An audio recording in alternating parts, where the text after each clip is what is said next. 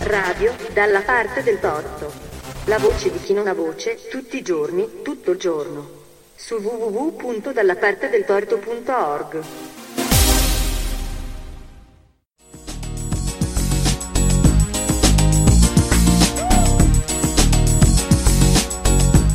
Memoria e memorie. Speciale giorno della memoria 2022. Oraimos è una parola poco familiare.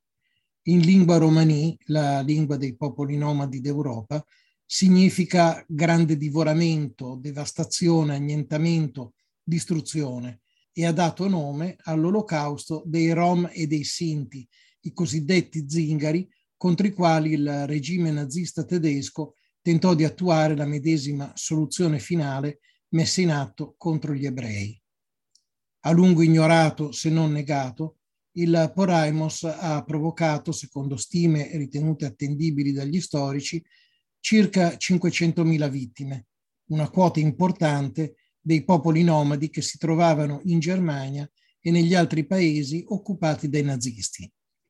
Al Poraimos oggi sono dedicati diversi studi e sezioni dei musei dell'Olocausto in tutto il mondo, eh, in Italia una notevole documentazione è stata raccolta da Memors, il primo museo virtuale del Poraimos in Italia. L'indirizzo è www.poraimos.it. Il museo virtuale ha fra l'altro pubblicato il libro Poraimos, la persecuzione di Rom e Sinti nell'Italia fascista di Luca Bravi, che può essere scaricato gratuitamente.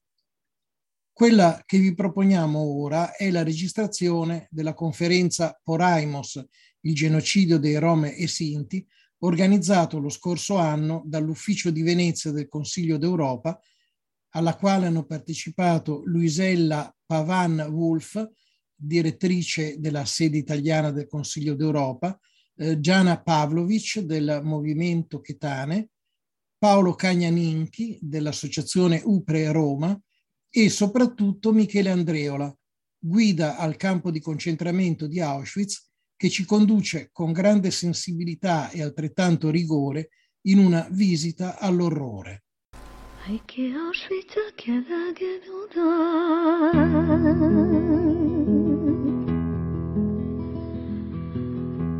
Kotesa sa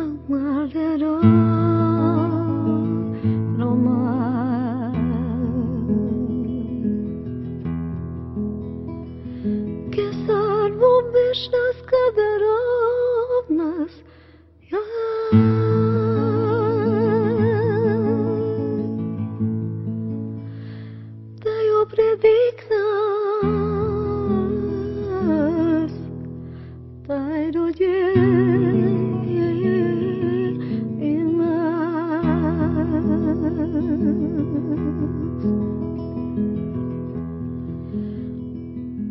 cieco di calici richiodi.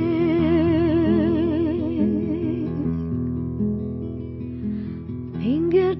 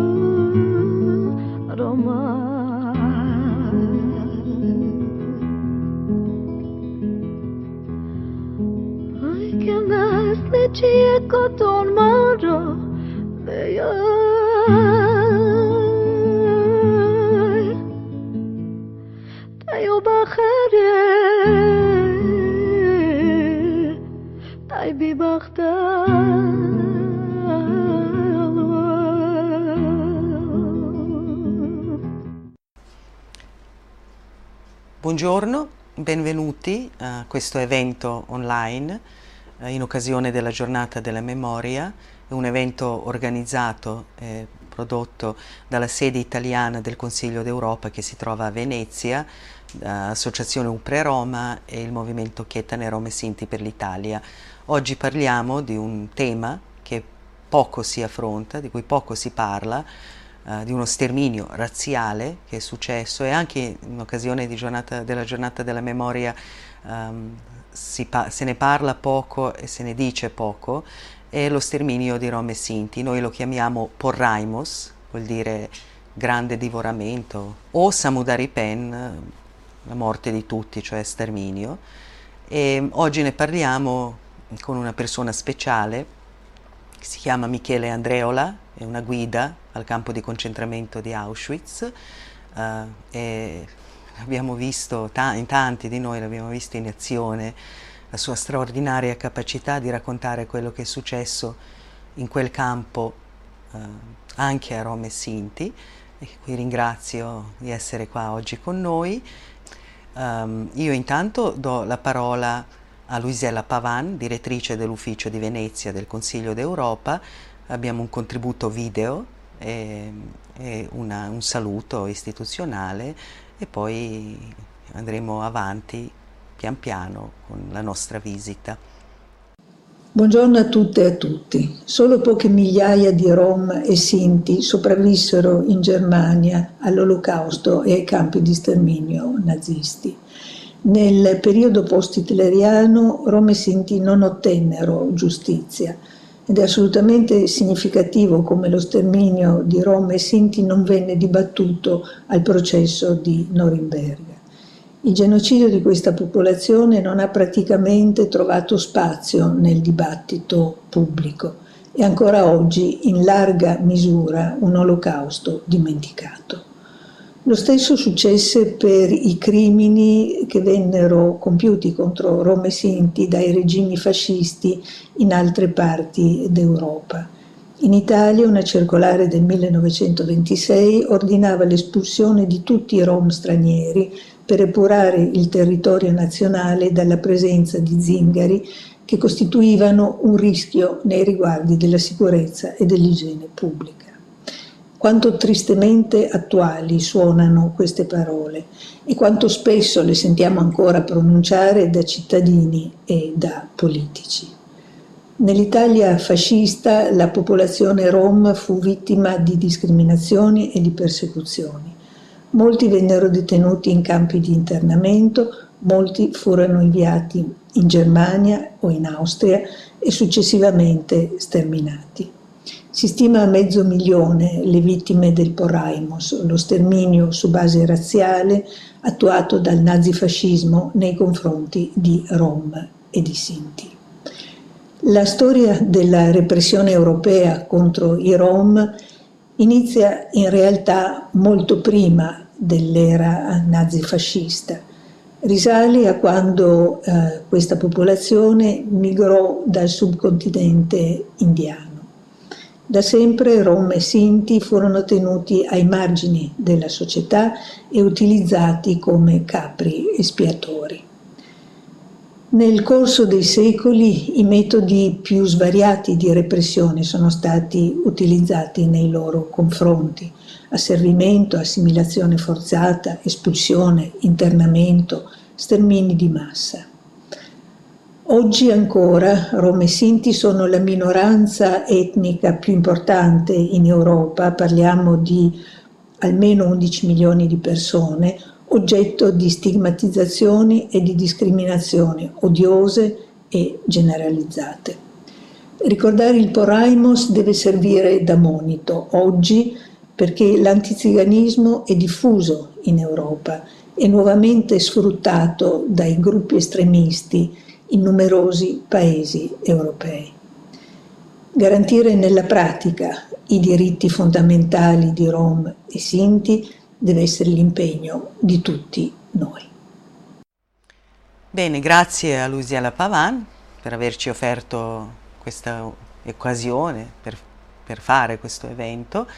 E adesso Michele, buongiorno. Buongiorno. e grazie per avermi invitato a condividere con voi questo ricordo, questo momento che io magari vivo tutti i giorni, ma oggi è sicuramente uno dei giorni più importanti, conosciuto anche a livello mondiale.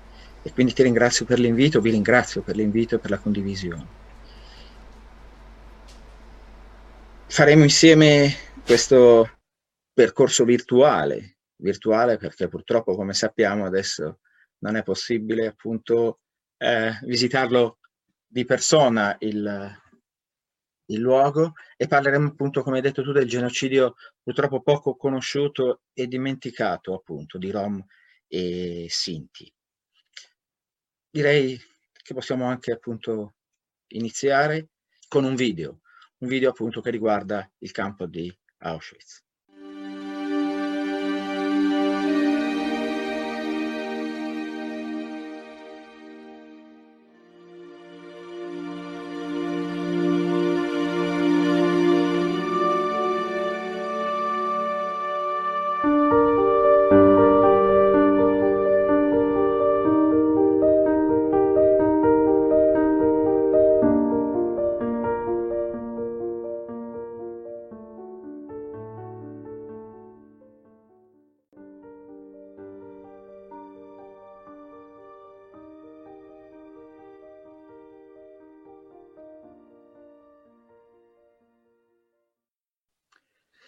Ecco appunto nel video l'abbiamo visto, c'era una scritta importante che dà forse anche la motivazione del perché oggi siamo qui a ricordare, perché era scritto chiaro che chi la storia se la dimentica è condannato a ripeterla.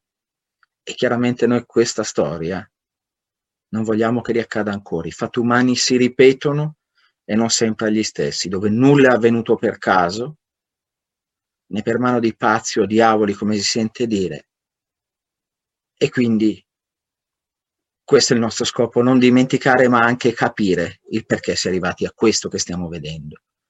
E appunto Auschwitz, Oswiecim è scritto, sì, traduzione della cittadina dove c'era questa caserma dell'esercito polacco abbandonata da moltissimi anni, scelta appunto dai nazisti come almeno all'inizio, campo di transito. Transito perché siamo in tempo di guerra e l'idea era quella di rinchiuderli in questo luogo, far passare un certo periodo e poi trasferirli tutti in Germania nei vari campi di concentramento che esistevano già da prima dello scoppio della seconda guerra mondiale. Pensiamo a Dachau, ad esempio, aperto addirittura nel 1933.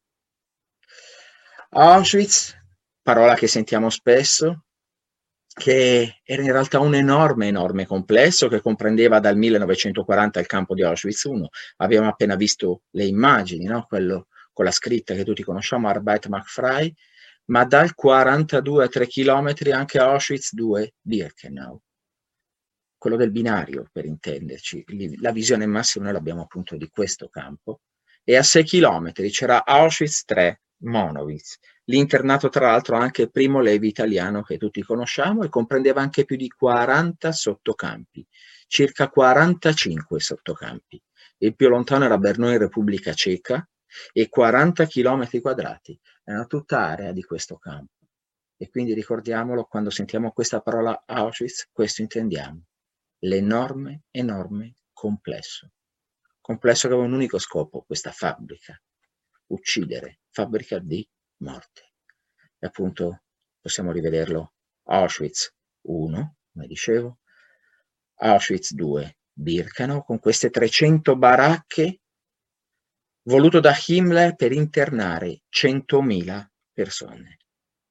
E poi Auschwitz 3, Monowitz, lì dove c'era appunto la costruzione di questa fabbrica, IG Farben Industry, fabbrica chimica, dove anche abbiamo ho appena detto, no? anche Primo Levi appunto fu impiegato. Auschwitz, questo enorme complesso, dicevo, ma totalmente diverso da tutti gli altri complessi che possiamo conoscere per la doppia funzione svolta nei suoi cinque anni. Questa è la chiave di comprensione di Auschwitz. Una prima funzione è quella di campo di concentramento, dove il motivo dell'arresto era politico e la maggioranza degli internati, perlomeno all'inizio, erano polacchi e si moriva attraverso i pericoli di un campo di concentramento come Dachau, Buchenwald, Mauthausen, Sachsenhausen, quindi per fame, freddo, violenza di SS e capo, condizioni igieniche inesistenti, lavoro duro, queste cose, ma dal 42 diventerà il più grande centro di sterminio degli ebrei provenienti dai vari paesi europei. I centri di sterminio erano diversi dai campi, niente baracche e blocchi, all'arrivo tutti subito scesi dal treno, immediatamente venivano uccisi. Pensiamo a Treblinka, Sobibor, Bauschwitz. Centri di sterminio. Auschwitz doppia funzione concentramento e sterminio, ma anche ad Auschwitz l'80% circa di persone all'arrivo, comunque è giusto ricordarlo, scesi dal treno immediatamente, inviate alle camere a gas, furono immediatamente uccisi. La loro storia durava 50 minuti un'ora, non di più. Questa è la storia di Auschwitz ed il primo trasporto appunto arrivato il 14 giugno del 1940. Ma la domanda che tutti si pongono è quante persone sono state deportate uccise in questo luogo? Difficile da dire in quanto distrutta tanta documentazione, soprattutto dell'80% di deportati, distrutti tutti i documenti, scomparsi praticamente per sempre. Comunque in base agli studi storici si può dire che nei cinque anni circa 1.300.000 persone furono deportate ad Auschwitz e di queste circa 1.100.000 uccise. Maggioranza gli ebrei, 1.100.000 persone, circa un milione uccise ad Auschwitz, ma anche 140-150.000 polacchi, circa la metà uccise ad Auschwitz. 23.000 Sinti e Rom. 21.000 circa uccisi ad Auschwitz, circa 11.000 erano bimbi, 15.000 soldati russi, praticamente tutti uccisi ad Auschwitz, all'ultimo appello in vita c'erano solo 92, e circa 25.000 provenienti da altri stati, varie etnie e nazionalità. Studi che proseguono, gli storici stimano, la cifra più vicina in realtà possa essere intorno a un milione e mezzo di chi se non persone. E quasi un pochino mi vergogno a dire i numeri. Sembra che faccio contabilità. No, nomi e cognomi. E tanti di questi nomi e cognomi, tra l'altro, sono anche simili ai nostri. 430.000 furono gli ebrei deportati dall'Ungheria e pensate praticamente quasi tutti uccisi in meno di cinque mesi, dal maggio all'agosto del 1944. 300.000 circa deportati dalla Polonia, 69.000 circa dalla Francia e circa 7.500 anche dall'Italia. Di questi 2.000 circa erano bambini, alla liberazione vivi bambini se ne contavano solo 9 e torneranno in Italia circa 400 persone. E per quanto riguarda la deportazione appunto dei Rom e Sinti, dei 23.000 che abbiamo letto, la maggioranza circa i due terzi provenivano da Austria e Germania, circa 14.000 persone. Circa 4.500 persone invece deportate dal protettorato Ceca e Moravia, 1.300 circa dalla Polonia occupata. Dobbiamo aggiungere, è importante, anche circa 1.700 Rom provenienti da Bavistok, Polonia appunto, che sospettati di avere il tifo vennero immediatamente all'arrivo inviati alla camera a gas e uccisi, subito. In realtà non avevano nulla, ma per i nazisti comunque lo scopo era quello, uccidere. Come dicevo prima, circa 9.500, 10.000 bimbi erano al di sotto dei 14 anni nell'esistenza dello Zigeuner Lager, il campo delle famiglie zingare, poi dopo ne parleremo, sono nati anche 380 bimbi nel campo. Adesso noi a breve ci concentreremo appunto su, come diceva eh, Diana prima, no? Porraimos, divoramento, Samudai Pen, tutti morti. Questo genocidio poco ricordato appunto di Rom e Sinti. Lo faremo all'inizio con un video che ci mostra il blocco numero 13, perché il blocco numero 13 ad Auschwitz 1 è dedicato proprio a questo genocidio, voluto e aperto il 2 agosto del 2001. Ecco, adesso vediamo le immagini di questo blocco, poi le commentiamo e soprattutto vi parlerò appunto di quelli che sono stati i passaggi, i momenti che hanno portato a quello che stiamo vedendo. Non tutto parte così all'improvviso per caso. Varie tappe, piano piano. E quindi adesso vedrete questo blocco che in sé parla da solo con eh, una normalità che era la vita normale di queste persone, quindi con pareti colorate di giallo normali, un pavimento, ma in mezzo a queste pareti e questa normalità delle lastre in metallo grigio. Ecco, questi sono gli avvenimenti negativi che cambieranno totalmente per sempre la vita di queste persone, appunto, cioè l'avvento del nazismo. E poi si finirà con un ultimo blocco che le pareti sono scarne, non c'è un pavimento, non c'è nulla. E quindi l'ultima parte di questa storia, lo sterminio.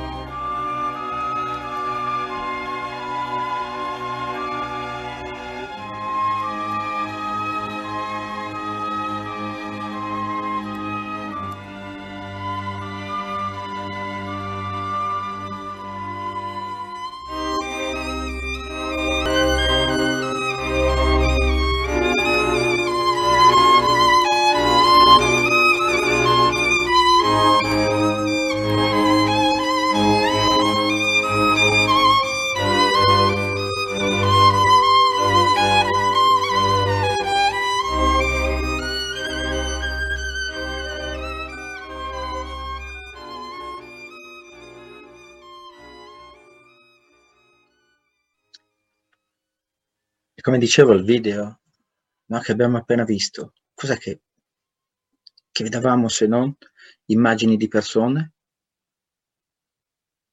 storie e nomi e cognomi. Sì, perché in un luogo di persone senza nomi come può essere Auschwitz, ecco, grazie a un coraggioso prigioniero politico polacco, Tadeusz Joachimowski, ecco, grazie a lui di Rom e Sinti abbiamo e si sono conservati circa 21.000 nomi, lo dicevo prima, no? Perché ogni persona ha un suo nome. Ed ho voluto concludere appunto con Ossi, questo bimbo, la cui unica colpa era quella di essere nato, nato Rom. E le parole sono importanti e se nel 1899 l'istituto appunto a Monaco di Baviera, no? che si occupava di questa cosa, aveva servizi e informazioni sugli zingari, questo era appunto il nome, nel 1929 l'ufficio venne convertito in ufficio centrale per la lotta alla piaga zingara.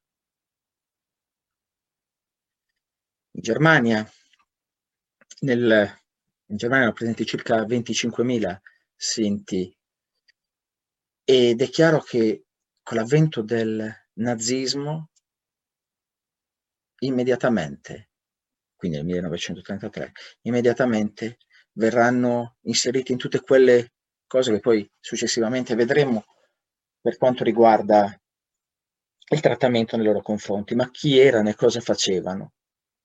Erano come lo vediamo normalissime famiglie integrate anche in quella che era la società di allora.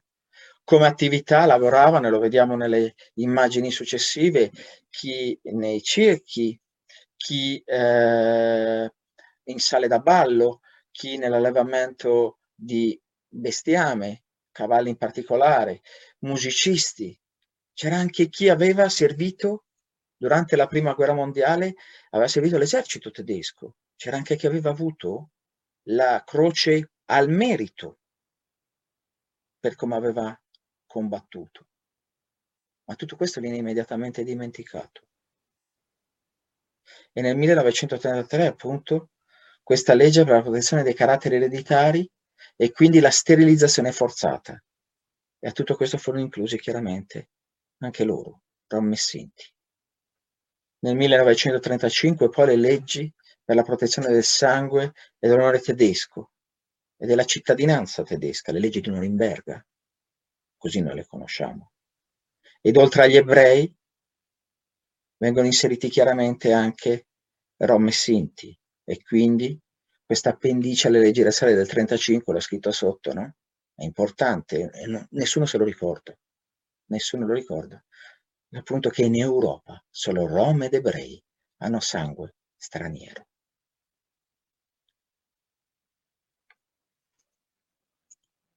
Ma c'era un problema, la provenienza.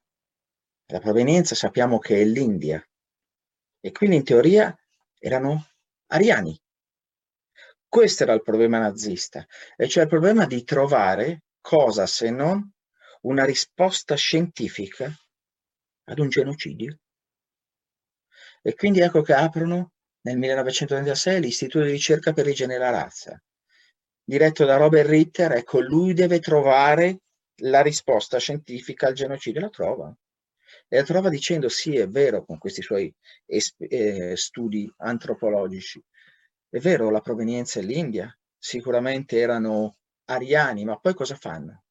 Vanno, si espandono e vanno in giro per tutto il mondo mischiandosi con gli altri e perdendo quindi il fatto d'essere ariani e verranno suddivisi come per gli ebrei in Zigeuner, Zingari, eh, Zigeuner puri e Mishling, e cioè misti. Questo in base appunto alla quanta, uh, quantità diciamo di sangue, brutto parlare in questa maniera, uh, Zigeuner c'era o meno in queste persone. Verrà aiutato lui in questi esperimenti anche da Eva Justin, appunto sua collaboratrice. In particolare è giusto ricordare proprio che lei eh, scrisse la sua tesi proprio su questa cosa, in particolare studiando appunto dei bimbi, bambini rinchiusi in un uh, orfanotrofio a Mulfingen e quando finisce questa sua tesi e quindi i bimbi diventano inutili, verranno per lei, verranno tutti deportati ad Auschwitz e la maggioranza lì perderanno la vita in quanto uccisi. Altro avvenimento importante. Nel 1936 le Olimpiadi, le Olimpiadi di Berlino. Eh sì, Berlino diventa la vetrina, una vetrina da esporre al mondo e quindi, stando ai nazisti, doveva essere ripulita da quello che era il loro problema, e cioè da Sinti e Rom e quindi verranno internati circa 600 Rom tedeschi di Berlino nel campo di Berlino Marzano. Molti di loro verranno poi deportati ad Auschwitz, non solo ad Auschwitz, e lì uccisi.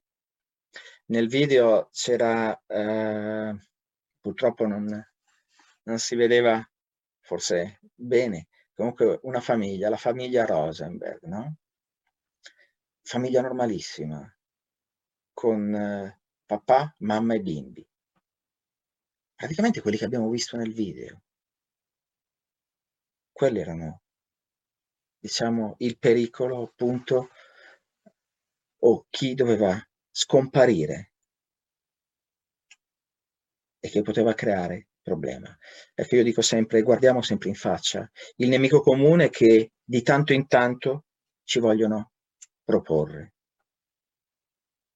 Il pericolo, guardiamolo in faccia. Negli anni precedenti al conflitto mondiale, quindi parliamo del 37-38, verranno spesso arrestati e deportati nei vari campi di concentramento che man mano venivano aperti, oltre a Dachau nel 1933, anche Buchenwald, Sachsenhausen, Mauthausen in Austria, Ravensbrück per quanto riguarda ad esempio le donne. E questa circolare, sempre riguardo alle parole che sono importanti, no? questa circolare di Himmler, combattere la piaga zingara e la decisione anche di deportare dalla Germania qui nella Polonia occupata, appunto, eh, questi sinti tedeschi presenti in quel momento nel territorio tedesco. E il passo che poi porterà appunto allo sterminio è proprio questo, del 1939 col decreto di stabilizzazione. e quindi i Rom e Sinti non possono lasciare, devono dichiarare dove abitano e quel luogo non lo possono lasciare. Praticamente sono in trappola. Censimento. Apro una parentesi velocissima, ecco perché, no? Chi conosce la storia a volte si spaventa quando vengono utilizzate determinate affermazioni o vengono fatte determinate proposte. Questa parola censimento, no? E facciamo il censimento di tutti i Sinti e Rom presenti in questo momento in Italia, ad esempio. Proposta fatta. Spaventa. Perché un censimento c'è già stato nel 39 e lo vediamo. E poi nel 1940 appunto l'ordine di deportare qui nel governatorato generale, qui nella Polonia occupata, i eh, Sinti presenti in Germania e in particolare nel 1942, l'ho voluto scrivere questo, verranno deportati circa 5.000 Sinti eh, nel ghetto di Huch. Noi il ghetto di Huch lo conosciamo in particolare per gli ebrei, in quanto primo ghetto aperto qui nella Polonia occupata. Ma c'era la parte ebraica, ma c'era anche l'altra parte, appunto, dove venivano eh, internati Sinti e Rom. E perché ha aperto lì il primo ghetto? Perché lì fu aperto anche il primo centro di sterminio, Hemno nad Nerem. Lì uccidevano con i gaswagen, cioè questi camion con il tubo di scappamento collegato direttamente al cassone. Ecco, circa 5.000 Sinti furono uccisi in questo modo, in questo centro di sterminio. E col decreto Auschwitz appunto del 16 dicembre del 1942 ecco l'ordine di portare tutti i Sinti-Rom tedeschi ad Auschwitz ed il 29 gennaio del 1943 l'attuazione di questo decreto. All'inizio l'idea era quella di deportare solo Zigeuner Mischling, misti, ma poi nella realtà non fu fatta nessuna differenza, vennero deportati praticamente indistintamente tutti. E portati dove? Se non a Birkenau, appunto. Auschwitz 2, Birkenau.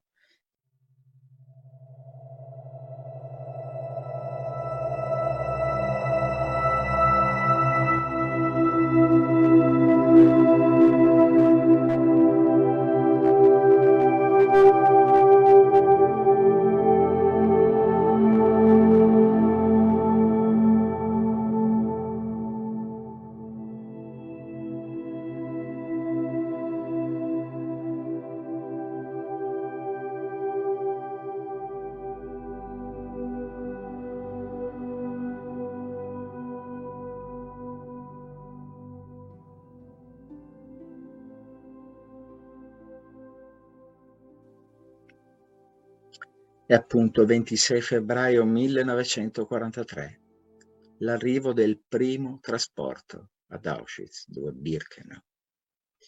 Nel settore B2, lo vedete segnato nella fotografia, primo settore aperto nella B2, nel secondo settore di Birkenau. Campo delle famiglie zingari, in 32 baracche e 6 latrine, intere famiglie, Qua non veniva fatta alcuna selezione, non c'era nemmeno una separazione tra uomini e donne. Vivevano appunto in questo campo. Condizioni tremende, dove da un punto di vista igienico non c'era assolutamente nulla. Stessa cosa anche da un punto di vista proprio di sostentamento, di cibo. Non c'era assolutamente nulla. Campo rumoroso, rumoroso per la presenza di chi, se non di tanti, tanti bambini, lo dicevamo prima, no?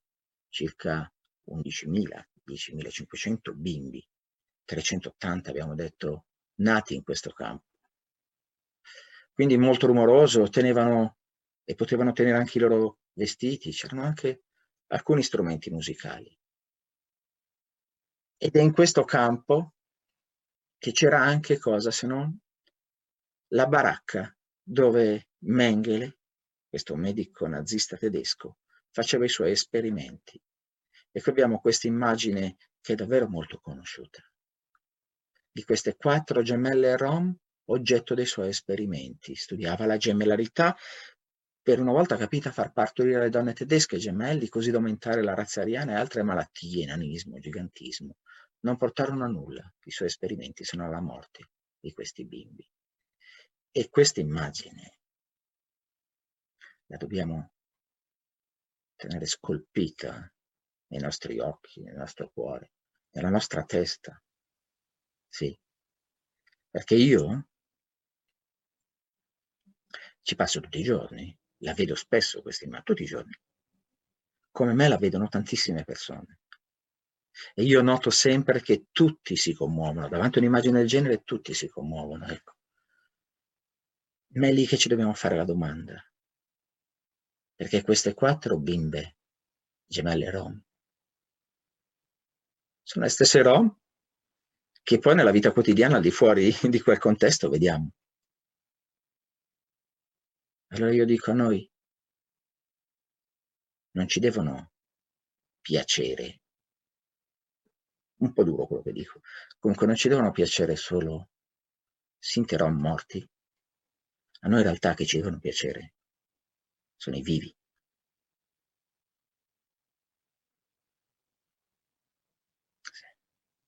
Se no, non ha buon senso.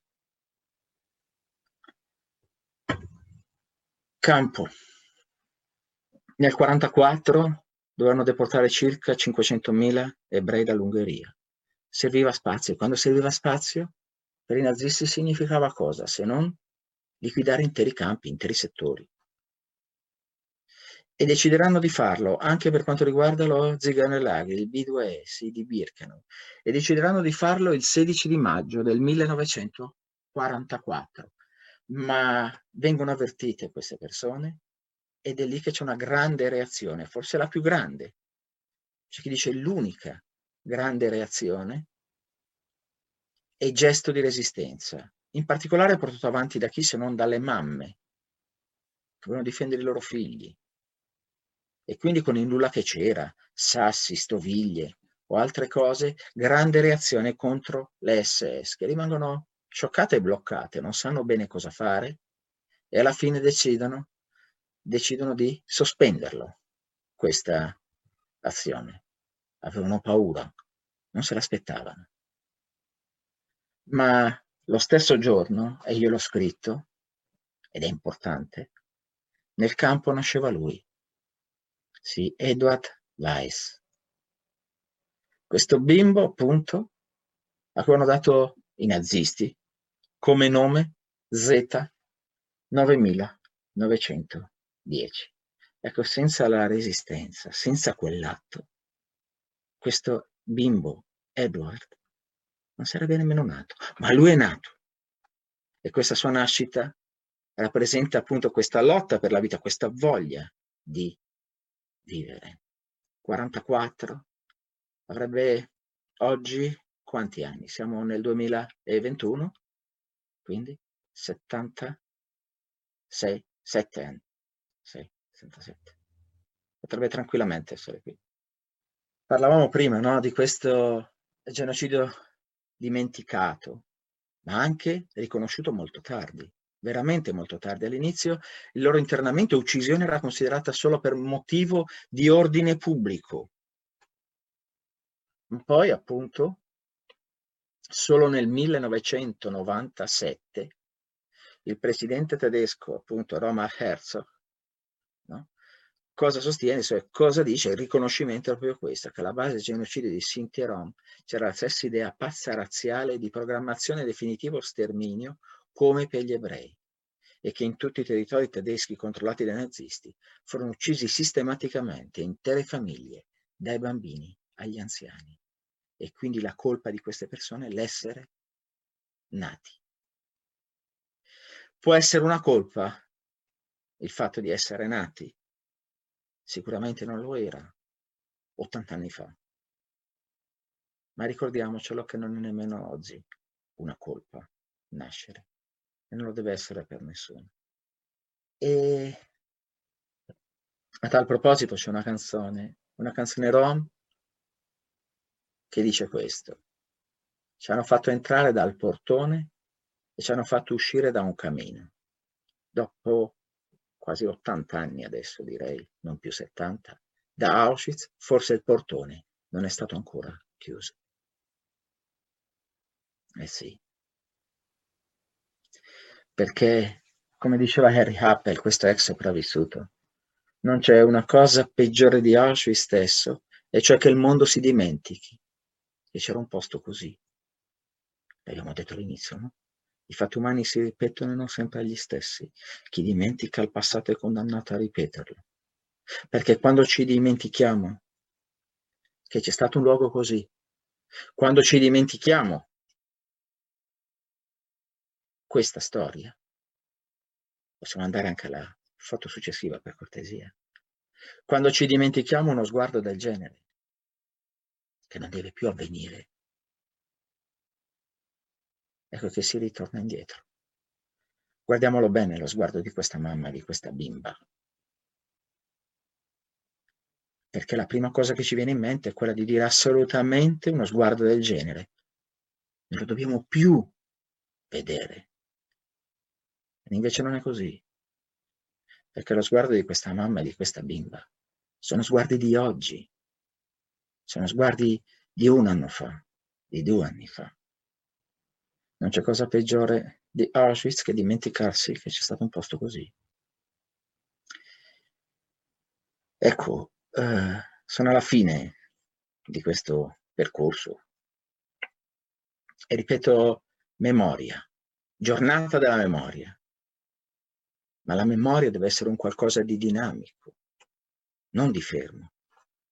Una memoria portata verso il, il futuro, io dico sempre che non dobbiamo tenerci dentro anche quello che abbiamo provato adesso, magari in questa, questa breve presentazione che ho fatto, ma anche il visitare, il vedere queste immagini. Ecco, portiamolo al di fuori.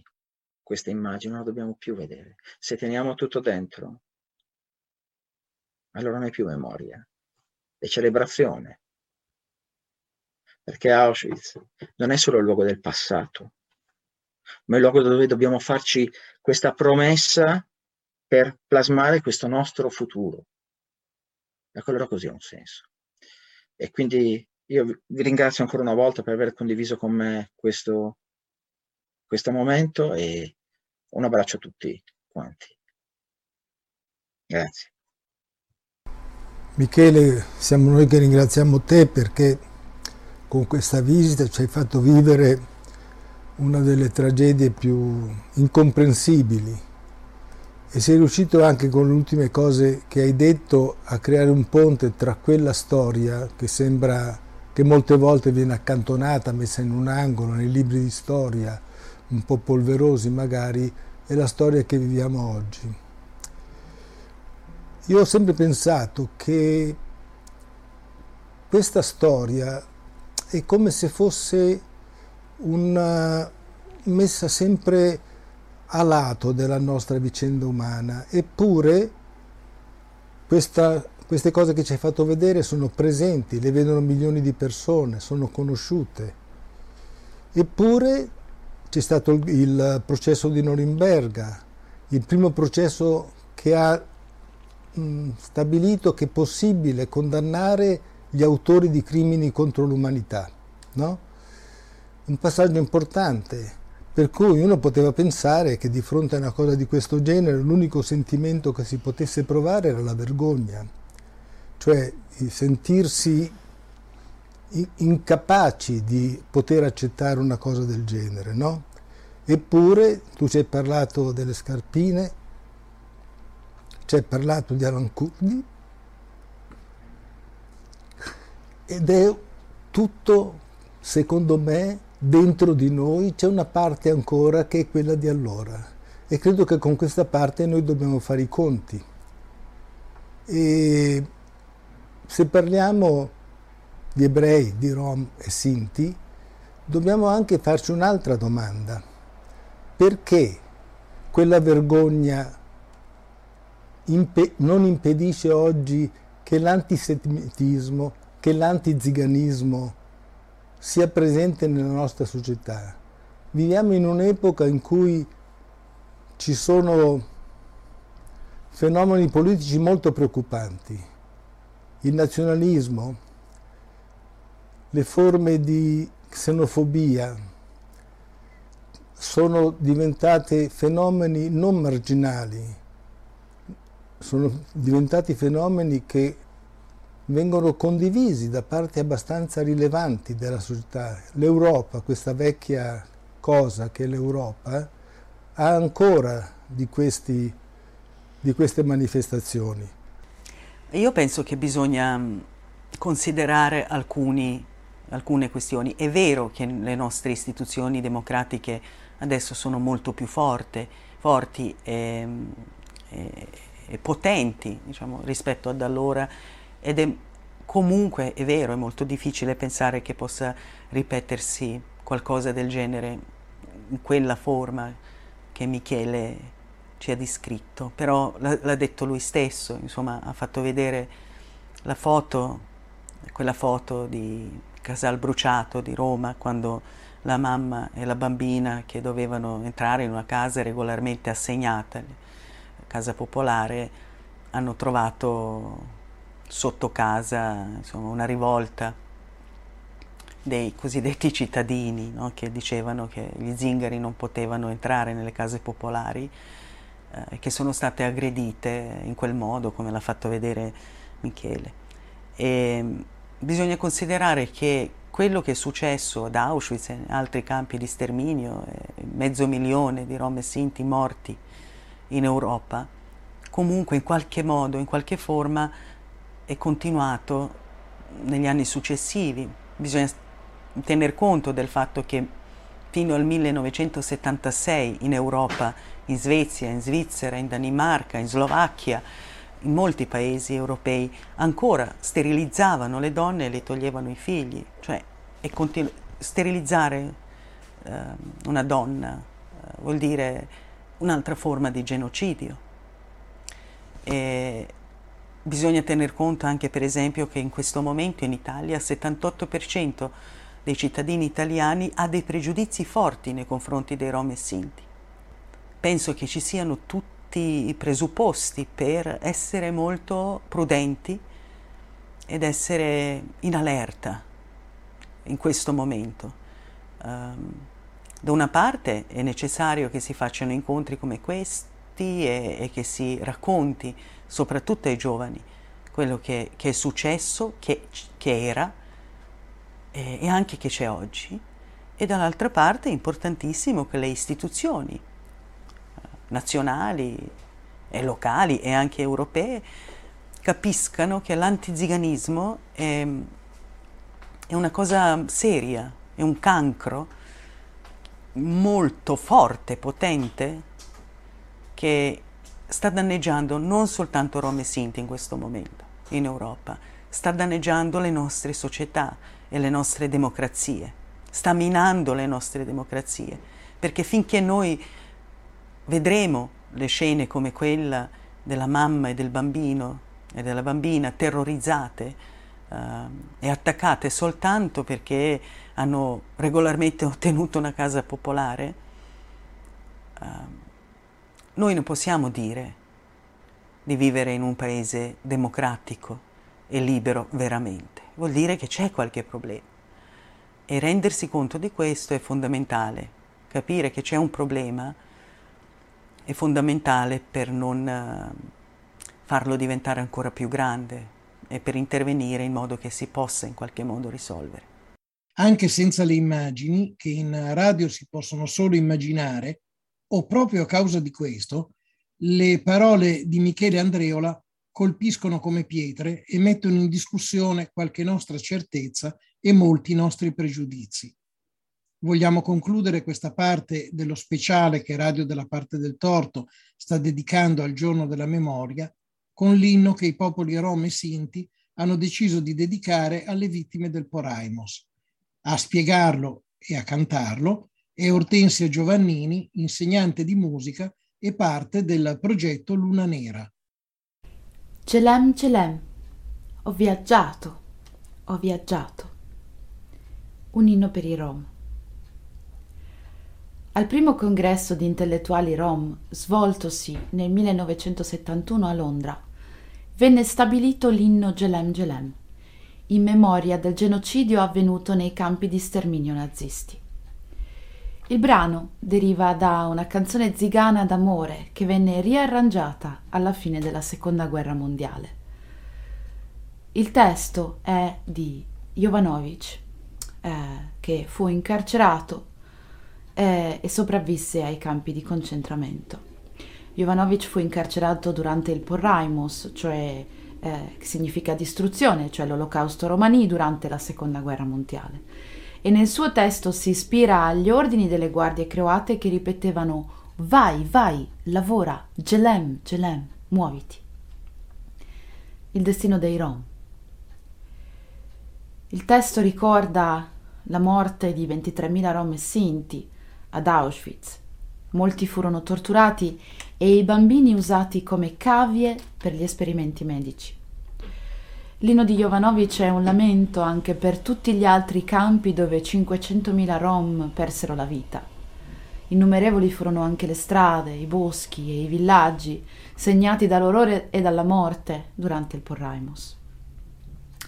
Gelem Gelem, diventando l'inno, segna, crea un punto di unione, ma serve anche come memoria di ciò che è accaduto e come insegnamento per chi ancora non conosce questo momento buio dell'Europa.